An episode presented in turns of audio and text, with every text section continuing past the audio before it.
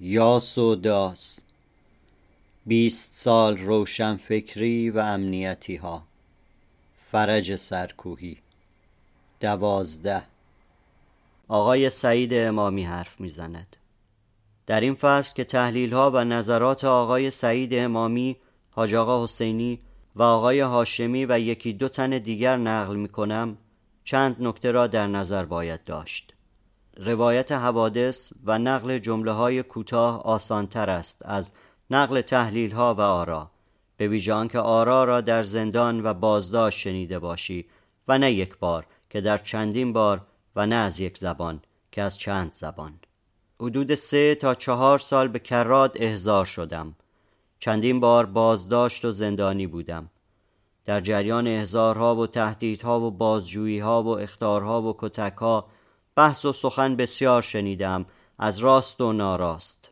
پس به دلیل یکی بودن آرایشان در آنچه که از آقای سعید امامی حاج آقا حسینی نقل می کنم امکان این خطا هست که زمان گفتن حرفی و عبارتی را در برخی از موارد به یاد نداشته باشم و حرفهای حاج آقا حسینی و آقای هاشمی و حاج آقاهای دیگر را در این جهان که ما در آنیم حاج آقا بسیار است.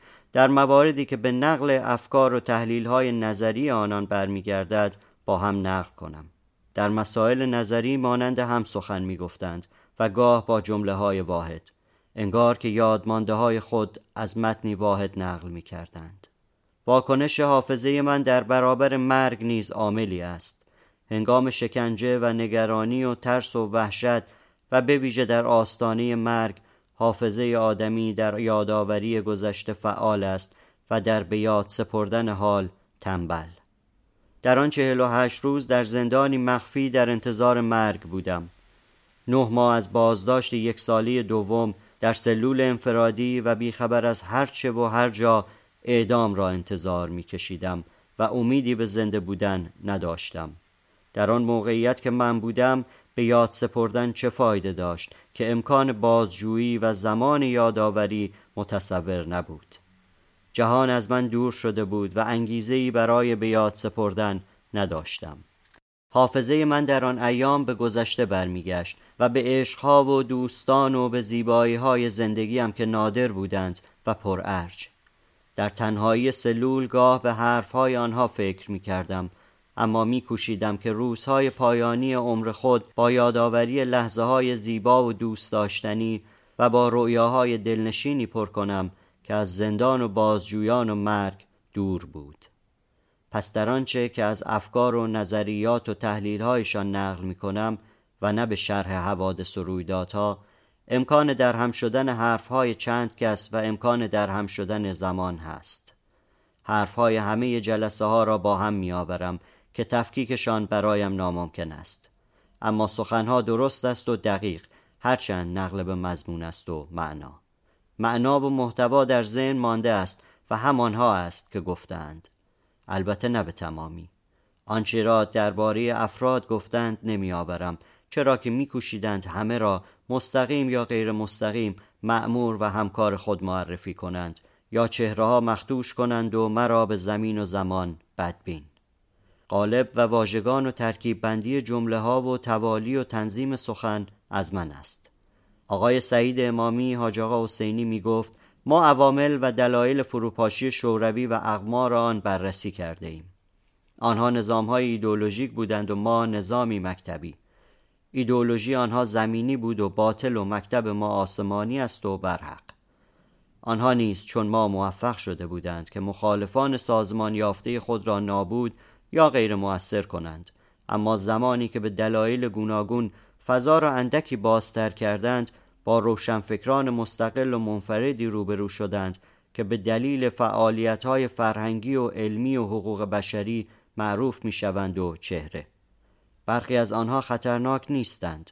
با نظام راه می آیند و اهل سازشند و معامله. اناد ندارند.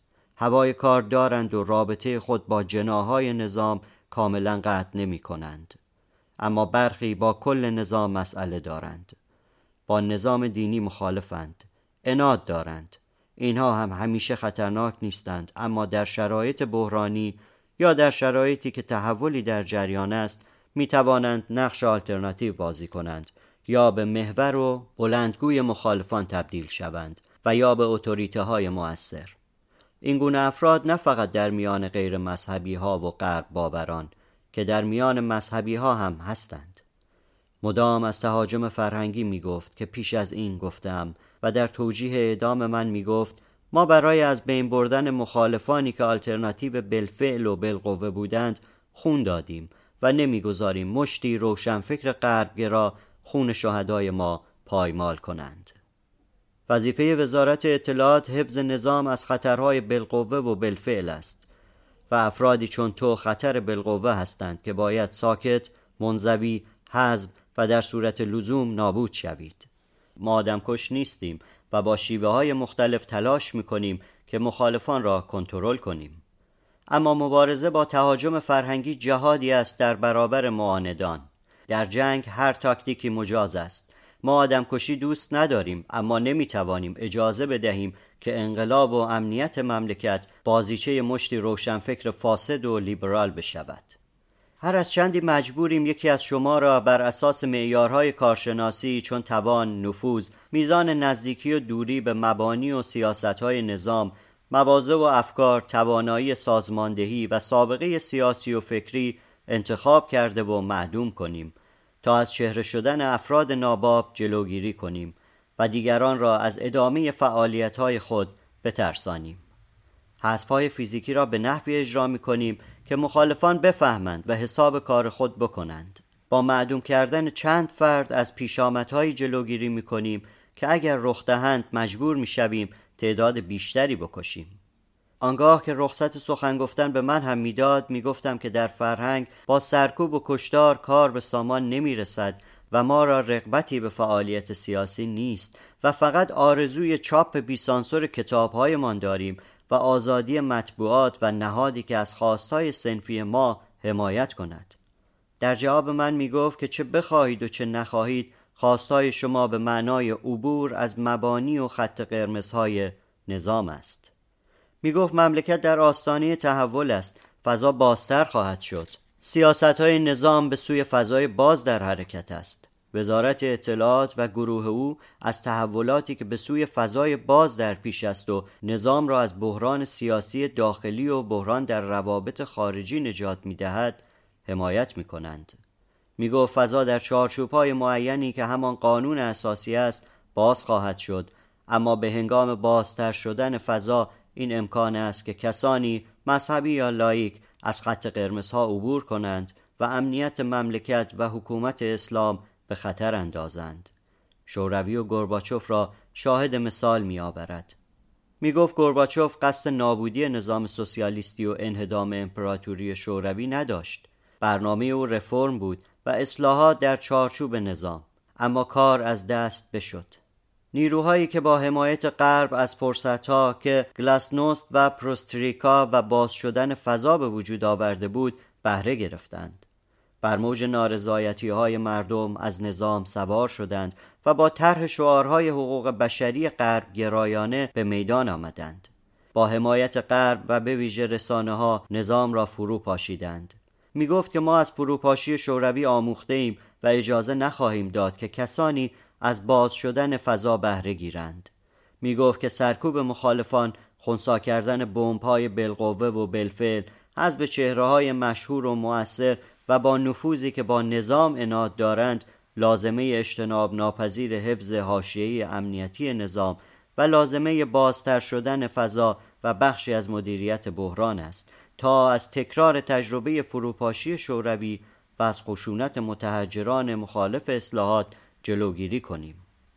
به نسبتی که فضا باز می شود و وسوسه بهرهگیری از فرصتها در دل کسانی بیدار باید که ما به مراقبت خود بیافزاییم و هر از چندی با هجوم به نیروهای بالقوه و بالفعل معاند نظام آنها را خونسا کنیم. می گفت که اگر اقدامات آنها در حزب و قتل و سرکوب نبود چه بسا که خشونت متحجران و نیروهایی که با بازتر شدن فضا مخالفند شدت می گرفت و کشتارهای بیشتری در راه بود. می گفت که به دلیل نارسایی ها و ضعف هایی که در برنامه های فرهنگی و علمی نظام بوده است کسانی مثل تو در مملکت چهره شده اند که با نظام همراه نیستند. برخی از چهره ها هنگام تحول می توانند نقش آلترناتیو بازی کنند یا به بلنگوی معاندان بدل شوند. مدام از کسانی چون هاول و سولژینستین و ساخاروف نام می برد که به اعتقاد او با کمک نهادهای غربی چهره شده بودند و اسب تروای غرب بودند در بلوک شوروی سابق. می گفت که نظام اسلامی ما با کمونیسم و سرمایهداری با شرق و غرب در مبارزه است. کمونیسم فرو پاشیده است و کمونیست ها در مملکت ما نیروی خطرناک نیستند. غرب و به ویژه آمریکا است که اکنون راه بر جهانی شدن اسلام و حکومت جهانی الله که وعده قرآنی است بسته است. غرب است که ریاکارانه دم از حقوق بشر می‌زند و از غرب باوران لایک و از کسانی که سودای جدایی دین از حکومت دارند حمایت می کند می گفت که ما همه آلترناتیف ها خونسا کرده ایم. همه سازمان های سیاسی را نابود کرده ایم یا بی اثر. اکنون با پدیده روشنفکران منفرد و مستقلی روبرو هستیم که در عرصه های فرهنگی و فکری و عملی فعالند. تشکیلاتی نیستند اما در آینده برای ما خطرناکترند. می گفتم که ما کاری نکرده ایم و کار ما در چارچوب قانون بوده است و ما را با سیاست کاری نبوده است. می گفت تو آدینه را به فضایی برای دگراندیشان تبدیل کردی. در نوشته هایت فرهنگ غربی را با اناد دنبال کردی. سابقه سیاسی داری مشهوری. در کانون بسیار فعال بودی. به اختارهای ما توجه نکردی. ما نمی‌خواهیم همه فعالیت های فرهنگی مخالفان را ممنوع کنیم. نظام قوی است اما باید دامنه فعالیت های معاندان را در فرهنگ محدود کنیم. کاری کنیم که احساس امنیت نکنید و بترسید و محدوده ها رعایت کنید. می گفت در گذار به فضای باستر باید که با حزب و سرکوب حاشیه امنیتی نظام را حفظ کنیم. می گفتم که ما از چارچوب های قانون پا فراتر نگذاشته ایم و قانون فعالیت سنفی را معن نکرده است. می گفت مواضع تو و برخی از دوستان تو در جمع مشورتی خلاف قانون است و گرایش های کانون را مثال می‌زد و بحث هایی را که در مطبوعات منعکس شده بود و معلوم بود که فشرده آنها را در جایی به دقت خوانده است. در جمع مشورتی کانون دو گرایش اصلی بود. گرایشی که خواستار ذکر موادی از قانون اساسی در مقدمه منشور و حذف واژه اندیشه و قید بی حصر و استثناء از عبارت دفاع از آزادی بیان و اندیشه بی حصر و استثناء در منشور بود و نوعی ارتباط با نهادها و افرادی در درون نظام و حتی عضویت برخی از معتدلین آنها را در کانون برای ثبت رسمی و قانون کانون لازم می‌دید. گرایشی دیگر که من نیز با آن همراه بودم با استدلال دور کردن کانون از دستبندی های سیاسی موافق و مخالف حفظ استقلال کانون فراتر بودن خلاقیت فرهنگی از قانون و ارتباط تنگاتنگ اندیشه و تخیل در آفرینش فرهنگی با خواستای گرایش اول موافق نبود. پیش از این به تفصیل از این دو گرایش گفتم. هر دو گرایش به خوبی با هم کار می کردند و جمع مشورتی برایند این دو بود و چند صدایی بود. بحث های این دو گرایش در مطبوعات آن زمان نیز منعکس شده بود. آقای سعید امامی حاج آقا حسینی می گفت ما گرایشی را که تو در آنی در جایگاه کلیدی کانون تحمل نمی کنیم و اجازه نمی دهیم که کسانی مثل تو در جامعه مطرح شوند. به تدریج حسابمان را با کسانی که مثل تو فکر می کنند و در جامعه فرهنگی فعال و مؤثر و مطرح هستند پاک و صاف خواهیم کرد. می گفت که نظام ما نظام رعفت است. تا کنون شما را تحمل کردیم و سعی کردیم با گفتگو با نویسندگان و روشنفکران و گاه با خشونت مسئله را با تفاهم حل کنیم. افاقه نکرد. با دستگیری سعیدی و معدوم کردن میرعلایی به شما پیام دادیم. افاقه نکرد. تلاش کردیم که تو معتدلتر شوی و دست از مواضع خود برداری. بارها به تو اختار کردیم. افاقه نکرد. ناپدیدی و مرگ تو و فضای ترس و ناامنی که به وجود آمده است مدتی دوستان تو را فلج و زمینگیر خواهد کرد. می گفت و زمان و زمان بر من غروبی مرگاور بود و دنیا سیاه. مرگ نزدیک بود و زنده بگوری چون مرا امیدی نبود. در آنچه که از آقای سعید امامی، حاج آقا حسینی و دیگران نقل کردم باید که به دیده تعمل نگریست و سره از ناصره جدا کرد. قربانیان دستگاه های پلیسی می دانند که سخنهای مستقیم و غیر مستقیم بازجویان و بازپرسان اطلاعاتی با متهمان و محکومان و با جامعه ترکیبی است. اطلاعاتی نادرست که با اطلاعات درست اما سوخته ترکیب می شود در هر کلامی که می‌گویند هدفهایی در نظر دارند. چون القای غیر مستقیم این یا آن خط یا آن و این نتیجه گیری. گاه وانمود می کنند که آراء خود می‌گویند اما رأی واقعی خود پنهان می دارند. با دادن اطلاعاتی که باور کردنی می نماید و با نقل گوشه های از واقعیت ها و جعل داستانی باور نکردنی و همراه کردن آن با اسنادی واقعی نما بذر یأس و بدبینی در ذهن قربانی میکارند و همه را عامل خود معرفی می کنند.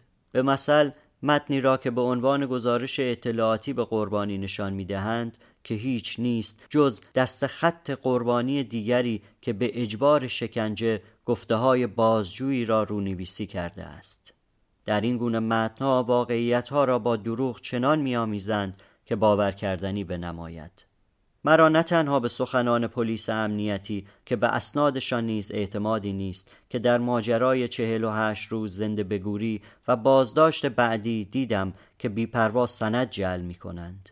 دیدم که در پرونده های زمان شاه و در پرونده های خود دست می‌برند. دیدم که با استادی و مهارت منابع واقعی اطلاعاتی خود میپوشانند. دوستان به هم بدبین می‌کنند. با پخش شایعات از طریق همکاران خود بدبینی عمومی دامن می‌زنند. افکار و اندیشه هایی که رأی واقعی آنان نیست بیان می کنند تا نامستقیم نتیجه گیری هایی در ذهن قربانی القا کنند. برای بدبین کردن قربانی و وادار کردن او به تسلیم به او وانمود می کنند که همه معمورند و همه چیز به فرمان آنها است. دیدم که برای طبیعی جلوه دادن مصاحبه های اجباری های پیچیده دارند و استادانی به مهارت صحنه پردازان و کارگردانان خوب تئاتر و سینما در اختیار آنها است. دیدم که نوشتن نامه ها و متن های گوناگون و حتی نوشتن متن بازجویی را به اجبار شکنجه به قربانی تحمیل می کنند. دیدم که به هم دروغ می‌گویند و قربانی را وادار می کنند که به بازجوی دیگری یا مقامی بالاتر دروغی بگوید که آنها ساختند. به مثل آقای هاشمی در بازداشت دوم برادرم اسماعیل را وادار کرد که به یک مقام بالاتر از او با چشمهای بسته دروغی بگوید که خود به او یاد داده بود. متونی را به من دیکته کردند که تنها به درد فریب دادن همکارانشان می آمد و با فریب دادن مورخی احتمالی. کارشان به وزارت حقیقت در 1984 اورول شباهت می برد دیدم که تاریخ جلسه های بازجویی و تاریخ نامه ها و اسناد به دروغ می نویسند بازجویی ها و مصاحبه من در آبان ماه به تاریخ شهریور ماه ثبت می شد دیدم که قربانی را وادار می کنند از بازجوی خود تشکر کند. نامه‌ای به خط و امضای من که در پرونده هست و نامه‌ای به خط و امضای سعیدی سیرجانی که چاپ شد. دیدم که قربانی را به اجبار شکنجه وادار می کنند که ندامت نامه های گوناگون بنویسد و در مقابل دوربین ویدیو بخواند و زمین و زمان را متهم و از رهبر تقاضای عفو کند. دیدم که پرونده های گذشته قربانی تغییر می دهند و او را وادار می کنند که اسنادی را بنویسد و امضا کند که گذشته و هویت او را دیگر می کند. دیدم که گزارش های دروغین می نویسند و برای توجیه طرحها و اشتباهات خود مدرک سازی می کنند. نمونه جالب از این دست جعل برگه اجاری ورود موقت برای من با مهر سفارت ایران در اشقاباد ترکمنستان است که به مطبوعات ارائه دادند تا دلیلی باشد برای اثبات داستان خندهدار سفر من از آلمان به ترکیه و ترکمنستان. نمونه جالبتر مهر جعلی فرودگاه هامبورگ است بر گذرنامه من. به زمانی که نامه چهارده دیماه می نوشتم گمان می کردم که عکس پاسپورت مرا تغییر داده و یکی از مأمورانشان به جای من به سفر فرستادند تا پاسپورت من مهر ورود فرودگاه هامبورگ داشته باشد. همین را در آن نامه نوشتم. بعد دانستم که چنین نبوده است. حدس من نادرست بود. هیچ کس با پاسپورت من به آلمان نیامده بود. آنها مهر را جعل کرده بودند. به زمانی که کارزار برای رهایی من بالا گرفته بود فرودگاه هامبورگ اعلام کرد که هیچ مسافری با نام و پاسپورت من به آلمان نیامده است. به آن زمان اینها نمی‌دانستم. دیدم که برخی اسناد پرونده را از بین می‌برند و اسنادی جعلی بر پرونده اضافه می کنند که مورخان آینده و حتی همکارانشان را فریب دهند. در فاصله دو بازداشت آقای هاشمی شناسنامه جعلی به من داد به جای شناسنامه اصلی من که مصادره کرده بود. در شناسنامه جعلی جدید نام زن و فرزندان من نبود. همین شناسنامه مدرک کیهان هوایی بود برای اثبات ادعای آنان که سرکوهی برای طلاق به آلمان رفته است و قصد ازدواج مجدد داشته است و به همین رو در آلمان به هیچ کس رو نشان نداده است. بعدتر دانستم که به دوران زنده بگوری من در آن چهل و هشت روز اقتصاددانی مشهور را که ادعای چپی بودن دارد و زمانی نیز در آدینه مقاله می نوشت و اکنون نیز خود را در میان اپوزیسیون جا زده است به آلمان فرستاده بودند تا با ایرانیان خارج از کشور بیشتر چپها ملاقات کند و به آنها بگوید که از کارزار حمایت از سرکوهی دست بردارید که این همه نقشه وزارت اطلاعات است برای گمراه کردن مبارزان.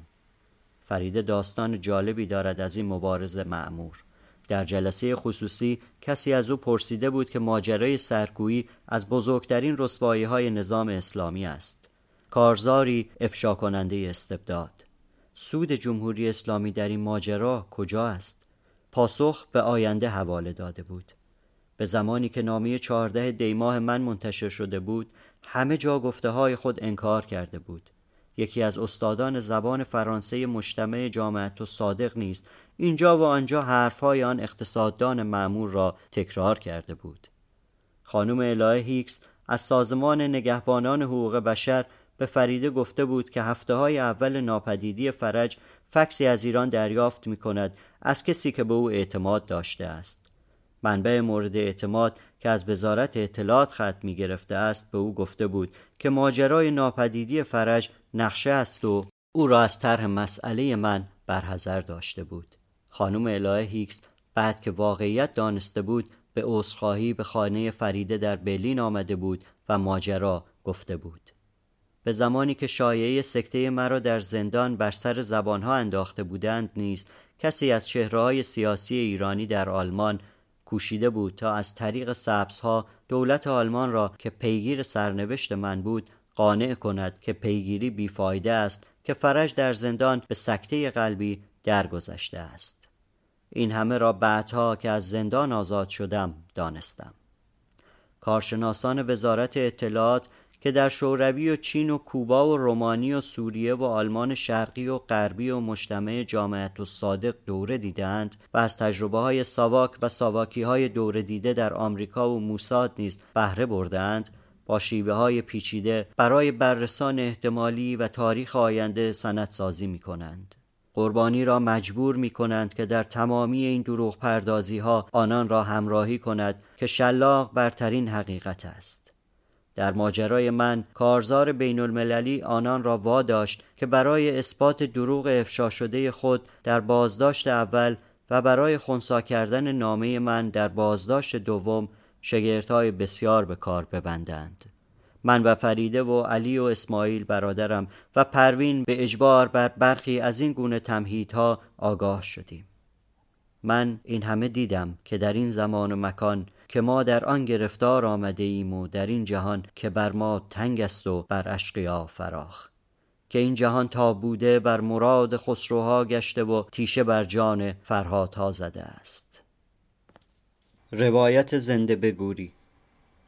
از میان شکنجه های جسمی، کابل، بیخوابی، آویزان کردن، دستبند قپانی، شک الکتریکی به خایه ها و کابل زدن وابستگان من و اسماعیل برادرم فریادها و ناله های هم را به هنگام شکنجه می شنیدیم را تجربه کردم.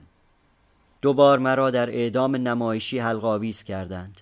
در متنی که در مجله اشپیل چاپ شده است نوشتم که چگونه در ناامیدی و سردی مرگ در آخرین دم که تناب برگردنم بود و در هوا نیم معلقم کردند کرال شادی بتوون از سمفونی نو با شعر شیلر که از جوانی دوست داشتم مرگی شاد به من هدیه کرد شکنجه های روانی بسیار متنوع و برنامه ریزی شدهاند و تنها به زبان ادبیات می‌توان آنها را تصویر کرد. کاری که در چند داستان کوتاه که به انگلیسی و آلمانی چاپ شده است و در رومانی که در دست نوشتن دارم کوشیدم و میکوشم انجام دهم. از دجراورترین شکنجه های روانی وادار کردن زندانی است به پذیرش اتهامات دروغین و مصاحبه های اجباری ویدئویی و نوشتن افنامه های دیکته شده این گونه جعلیات را که به ضرب و زور شکنجه های روانی و جسمی تولید می کنند از سوی برای جنگ روانی و تبلیغاتی در جامعه فریب دادن خودیها و امت حزب الله لازم دارند که پیش از این گفتم و از دیگر سو برای خورد کردن زندانی و بی اثر کردن و خونسا کردن او در صورت آزادی آنکه به مصاحبه های تحمیلی و نوشتن افنامه ها و اقرارهای دروغین وادار می شود در درون خود می شکند. خود را سرزنش می کند. در درگیری با وجدان عذابی دائمی بر او آوار می شود.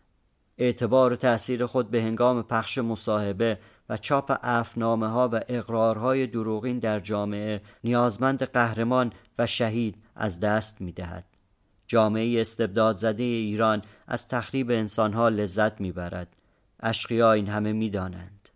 گاه که مصاحبه را پخش و افنامه را چاپ نمی کنند و با بسیاری در 20 ساله اخیر چنین کردند قربانی در بیم و حراس و انتظار مدام زندگی می کند اغلب غیر فعال و خونسا می شود. اشقیا این نیز می دانند و در این 20 ساله از این شیوه بهره گرفتند. تمرین بیان و حرکات برای مصاحبه حفظ متن مصاحبه که جلادان می نویسند رونویسی متن نامه ها و اقرارهای دروغین پذیرش اتهامات دروغ ش... پذیرش اتهامات دروغ شخصی و سیاسی و اخلاقی زجری توصیف ناشدنی است. این همه بود که در نامه چهارده دیما نوشتم که زندانهای جمهوری اسلامی از زندانهای شاه وحشتناکترند که به دوران پهلوی ما را برای گرفتن اطلاعات در بازجویی ها شکنجه می‌دادند یا برای غیر فعال کردن در زندان ها اما به دوران جمهوری اسلامی این همه هست و نیز شکنجه برای مصاحبه و عفنامه برای خورد و خونسا کردن. برای دگرگون کردن هویت قربانی. قربانی برای ضبط ویدئویی مصاحبه اجباری باید بارها و بارها تمرین کند. در سلول نزد بازجو سر صحنه. تمرین ها سختتر از تمرین های تئاتر و سینما است. باید بیان و لحن حرکت ها و حالت ها و حتی سمت و سوی نگاه قربانی چون فیلم و تئاتر دیکته و تمرین می شود و البته با این تفاوت که در تئاتر زندان توحید و اوین و مقرهای مخفی وزارت اطلاعات ایران کارگردانان هنرپیشه های نگونبخت را شکنجه می کنند تا بهتر و طبیعیتر بازی کنند. همکاری آدینه با اشقیا. قربانی می شدی و بی پناه و درمانده و شکسته. اما همه این نبود. گاه چنان زخم می زدند که عفونت چرکین آن نفس می برد در آن چهل و هشت روز زنده به گوری زمانی که اعلام شده بود که سرکوهی در آلمان است و قصد کشتن مرا داشتند مجله آدینه که سردبیر و از بنیانگذاران آن بودم و یازده سال عمر در آن گذاشته بودم در بخش خبری خود اعلام کرد که سرکوهی در آلمان دیده شده است. در آن زمان جز نشریاتی چون جمهوری اسلامی و کیهان و کیهان هوایی و رسالت و صبح و از این دست نشریات وابسته به حکومت و وزارت اطلاعات هیچ کس در ایران و دنیا با ادعای دروغین در آلمان بودن سرکوهی که در کارزار تبلیغاتی آن زمان زمین ساز کشتن بی سر من بود هم نوایی نکرد جز مجله آدینه. مجله های کیان و ایران فردا به سردبیری شمس الواعظین و عزت الله صحابی در آن موقعیت دشوار دلیرانه در هر شماره خود به بحانه های گوناگون میپرسیدند که بر سرکوهی چه رفته است که آدینه آن خبر را چاپ کرد. برادرم اسماعیل که توطعه دریافته بود و معنای چاپ این خبر به ویژه در آدینه می‌دانست به دفتر آدینه رفته بود و از آقایان غلام حسین زاکری و مسعود بهنود پرسیده بود که کدام خبرنگارتان فرج را در هامبورگ دیده است که نوشته اید. جواب سربالا داده بودند. تقاضا کرده بود که به عنوان برادر در چند سطر خبر را تکسیب کند. رد کرده بودند. خواسته بود که با پرداخت پول تکسیب نامش را به عنوان آگهی چاپ کنند. رد کرده بودند. از دفتر مجله بیرون آمده بود و در خیابان گریسته بود. اسماعیل چند بار به دیدن آقای مسعود بهنود رفته بود که مهربان بود با او. اسماعیل می گفت که آقای بهنود غمگین بود و نگران تو.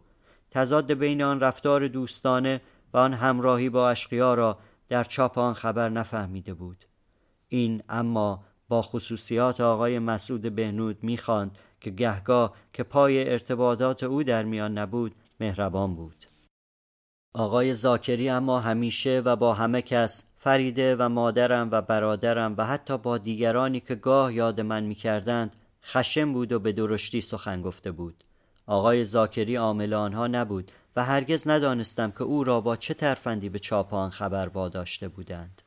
در بار دوم بازداشت من نیز قصد خوشخدمتی دیگری هم داشتند که اسماعیل خونسا کرده بود.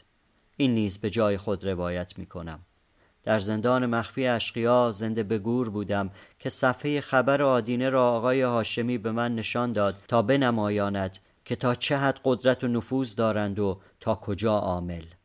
ضربه سختی بود. در آن موقعیت دشوار نشریاتی چون کیان و ایران فردا خطر می کردند و اینجا و آنجا در هر شماره خود به نشانه حمایت از همکاری که در آستانه مرگ بود خواستار روشن شدن وضعیت من می شدند که ناپدید اعلام شده بودم. بسیاری از نشریات سکوت کردند که قابل فهم بود و پذیرفتنی. زخم همنوایی گردانندگان آدینه با اشقیا در کشتن من اما اگر فهمیدنی هم بود درمان ناپذیر بود. چه ها که ندیدم در این جهان که در آنیم و بر ماست. بگذریم که شبهای زج را گذراندیم و زنده ایم. ما را به سخت جانی خود این گمان نبود. کارزار گسترده. چهل و هشت روز زنده به گور بودم و بیخبر از همه جا. اما نقشه ناپدید کردن من از همان گام اول ناکام می ماند. پروین به فریده می‌گوید که مرا در فرودگاه تهران گم کرده است. آقای حمیدرضا رحیمی که به استقبال من به فرودگاه هامبورگ رفته بود فریده را مطلع می کند که من در میان مسافران نبودم پروین را تحت فشار می‌گذارند که بگوید که من از آلمان به او زنگ زدم پروین تن می‌زند فریده یکی دو روز به این در و آن در می‌زند بعد خبر دستگیری مرا در فرودگاه مهرآباد تهران اعلام می کند. هوشنگ در تلفن به فریده می‌گوید که در ایران تیرشان به سنگ خورده است و او هر کاری می‌تواند باید بکند که خطر جدی است. کارزاری آغاز می شود که به تقریب همه ایرانیان خارج از کشور و تمامی نهادهای حقوق بشری و نهادهای نویسندگان و روزنامه نویسان جهان در آن حضوری فعال دارند. فریده که در این مبارزه خوش درخشید گوشه های از این کارزار را در مقاله‌ای به عنوان مبارزه کردیم و پیروز شدیم نوشته است که در کتاب دوم زندان آمده است و من این حکایت مکرر نمی کنم. اسماعیل برادرم و مادرم در ایران کار را دنبال می کنند خانم سیمین دانشور همه جا یار اسماعیل است. جهان ادعای اشقیا را که سرکویی در آلمان است و نه در زندان نمیپذیرد. مبارزه پیگیر ایرانی های خارج از کشور و فریده در آلمان و علی برادرم در سوئد موریس فرهی در لندن آرن روت در سوئد و توماس دریگر در آلمان و برخی دوستان دیگرم در پن و خبرنگاران بدون مرز و لیگ حقوق بشر و عفو بین المللی سمر می دهد. در این کارزار در همه شهرهای اروپا و آمریکا ایرانیان نقشی کارساز داشتند و شمار فعالان ایرانی این مبارزه چندان است که بردن نامشان را کتابی باید کار به محافل جهانی روزنامه نویسان و نویسندگان می کشد و به اتحادیه اروپا برخی نهادهای بین المللی و برخی رسانه های مهم غربی مرا از پیش می شناختند با عفو و لیگ حقوق بشر آلمان در زمینه وضعیت حقوق بشر در ایران چند سالی محرمانه همکاری کرده بودم. برخی رسانه های غربی از جمله Spiegel و Tageszeitung در و Tageszeitung در آلمان و Dagens Nyheter در سوئد مصاحبه هایی با من چاپ کرده بودند. عفو بین المللی PEN International و مراکز آن در جهان خبرنگاران بدون مرز WAN IPI و پارلمان های جهانی نویسندگان و بیشتر رسانه های غربی مسئله مرا پیگیری کردند. بعد از آن که فرودگاه هامبورگ گفته های فریده و آقای رحیمی تایید کرد که مسافری به نام سرکوهی به آلمان نیامده است کار حتی به دخالت شرکت های بیمه و شرکت حمل و نقل بین المللی کشید. مسافری در هواپیما گم شده بود. داستانشان هم احمقانه بود. کسی به آلمان آمده بود و خود را از همه کس حتی از بچه های خود مخفی کرده بود. چرا؟ افتادند به توجیه و کارشان خرابتر شد. نامه ای نوشتند خطاب پروین اردلان و مرا وادار کردند که آن را رونویسی و امضا کنم. نوشته بودند که من در آلمان هستم قصد طلاق دارم. خود را در خانه دوستی مخفی کردم از فرصت رونویسی استفاده کردم و به ام چند غلط مصطلح که پروین می‌دانست هرگز به کار نمی‌برم در نامه گنجاندم. یکی دو نکته دیگر هم. پروین سالها در آدینه با من کار کرده بود و شیوه های مرا در نوشتن و ویراستاری می‌دانست. نامه را با پست به خانه آنها برده بودند که از آلمان آمده است.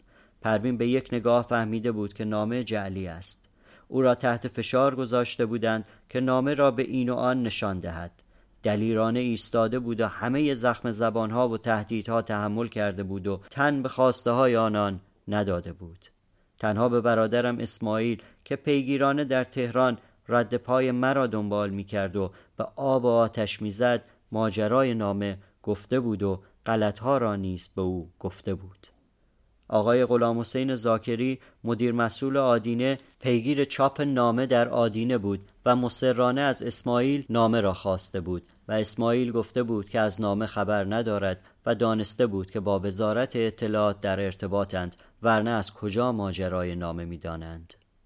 اشقیا تا داستان ناپدیدی من جا بیاندازند به هر دری زدند. حتی چاپ خبر دیده شدن من در آلمان در مجله آدینه. اما سر و کارشان با مجامع جهانی افتاده بود که این بار معامله نکردند. رسانه ها و نهادهای بین المللی امانشان بریدند. پروین و اسماعیل و مادرم در ایران و فریده و علی برادر دیگرم در اروپا و همه دوستان ایرانی و اروپایی من از همان لحظه ناپدید شدنم گام های تبلیغاتیشان خونسا می کردند. در برنامه هایشان حساب خیلی از چیزها را نکرده بودند. برادر و مادرم در ایران شجاعانه به میدان آمدند. پیش بینی نکرده بودند. فریده چنان فعال شد و چنان توانایی و درایتی در کار کرد که شگفتانگیز بود. پروین در برابر فشارهایشان مقاومت کرد. آن تشددها و اختلافات که به هنگام زندانی کردن آقای سعیدی سیرجانی در خارج از کشور پای جنبش همگانی سوس کرده بود این بار دیده نشد. بیشتر ایرانیان مقیم در خارج از کشور از همه توان و وقت و نیرو و امکانات خود مایه گذاشتند. عواملشان در داخل و خارج از کشور نتوانستند دامنه گسترده مبارزات فریده و ایرانیان مقیم در خارج از کشور را مخشوش و محدود کنند.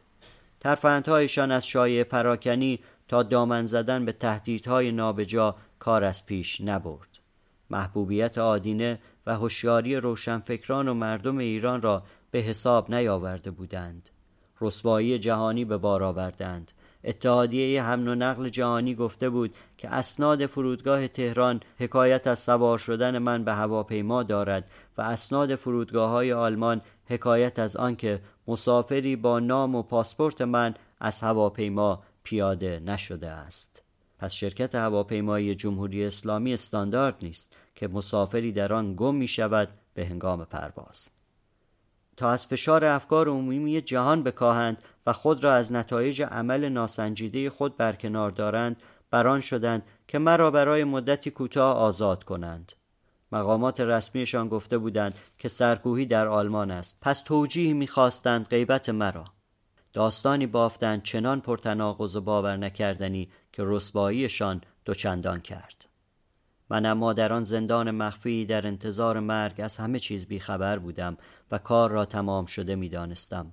زنده به گور و از همه جا بیخبر بودم. تا پس از چهل و هشت روز آمدند و گفتند که مرا آزاد می کنند. به شرط اینکه به همه بگویم که در آلمان بودم و از آنجا به ترکیه و ترکمنستان رفتم. تا ویزای کانادا بگیرم و پاسپورت خود در ترکمنستان گم کردم و از اشقاباد ترکمنستان به ایران بازگشتم. اسناد مسافرت ترکمنستان هم جعل کرده بودند. داستانشان مسحکی بود از ناگزیری و هوش کم. هیچ کس چنین دروغ شاخداری باور نمی کرد اما چه می توانستند کرد؟ ناباورانه پذیرفتم چه می توانستم کرد. درایت بود یا ناگزیری یا هر دو. با صحنه پردازی هایی در فرودگاه مهرآباد مرا آزاد کردند.